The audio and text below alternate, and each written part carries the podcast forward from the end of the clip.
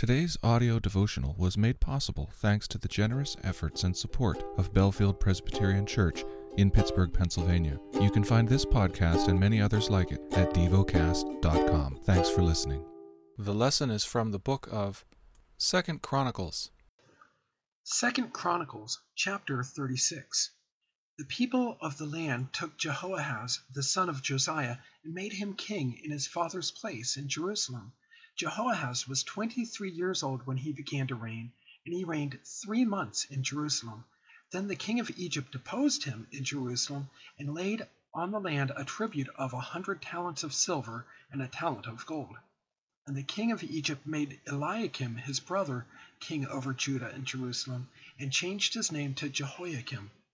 But Necho took Jehoahaz his brother and carried him to Egypt. Jehoiakim was twenty five years old when he began to reign, and he reigned eleven years in Jerusalem. He did what was evil in the sight of the Lord his God.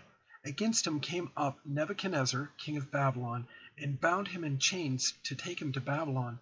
Nebuchadnezzar also carried part of the vessels of the house of the Lord to Babylon, and put them in his palace in Babylon. Now the rest of the acts of Jehoiakim, and the abominations that he did, and was what was found against him, behold, they are written in the book of the kings of Israel and Judah. And Jehoiachin his son reigned in his place.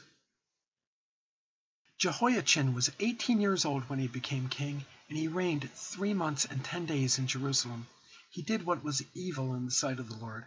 In the spring of the year King Nebuchadnezzar sent and brought him to Babylon with the precious vessels of the house of the Lord and made his brother Zedekiah king over Judah and Jerusalem. Zedekiah was twenty one years old when he began to reign, and he reigned eleven years in Jerusalem. He did what was evil in the sight of the Lord his God. He did not humble himself before Jeremiah the prophet, who spoke from the mouth of the Lord. He also rebelled against King Nebuchadnezzar, who had made him swear by God. He stiffened his neck and hardened his heart against turning to the Lord, the God of Israel.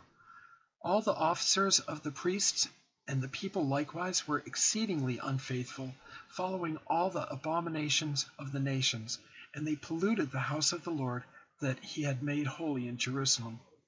The Lord, the God of their fathers, sent persistently to them by his messengers, because he had compassion on his people and on his dwelling place.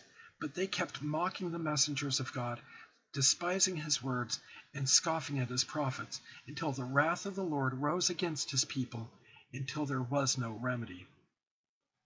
Therefore he brought up against them the king of the Chaldeans, who killed their young men with the sword in the house of their sanctuary, and had no compassion on young man or virgin, old man or aged. He gave them all into his hand, and all the vessels of the house of God, great and small, and the treasures of the house of the Lord, and the treasures of the king and of his princes, all these he brought to Babylon. And they burned the house of God, and broke down the wall of Jerusalem, and burned all its palaces with fire, and destroyed all its precious vessels. He took into exile in Babylon those who had escaped from the sword, and they became servants to him and to his sons until the establishment of the kingdom of Persia, to fulfill the word of the Lord by the mouth of Jeremiah, until the land had enjoyed its Sabbaths. All the days that it lay desolate it kept Sabbath, to fulfill seventy years. Now in the first year of Cyrus king of Persia, that the word of the Lord by the mouth of Jeremiah might be fulfilled, the Lord stirred up the spirit of Cyrus king of Persia, so that he made a proclamation throughout all his kingdom, and also put it in writing. Thus says Cyrus king of Persia, The Lord, the God of heaven, has given me all the kingdoms of the earth, and he has charged me to build him a house at Jerusalem, which is in Judah. Whoever is among you of all his people, may the Lord his God be with him. Let him go up. Meditate and dwell on what you're paying attention to in God's Word. How has it connected with your heart or mind?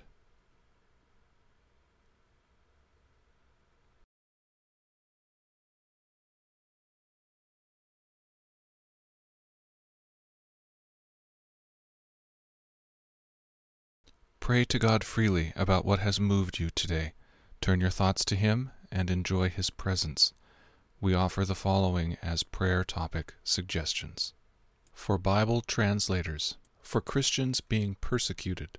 Thank you for listening to DevoCast.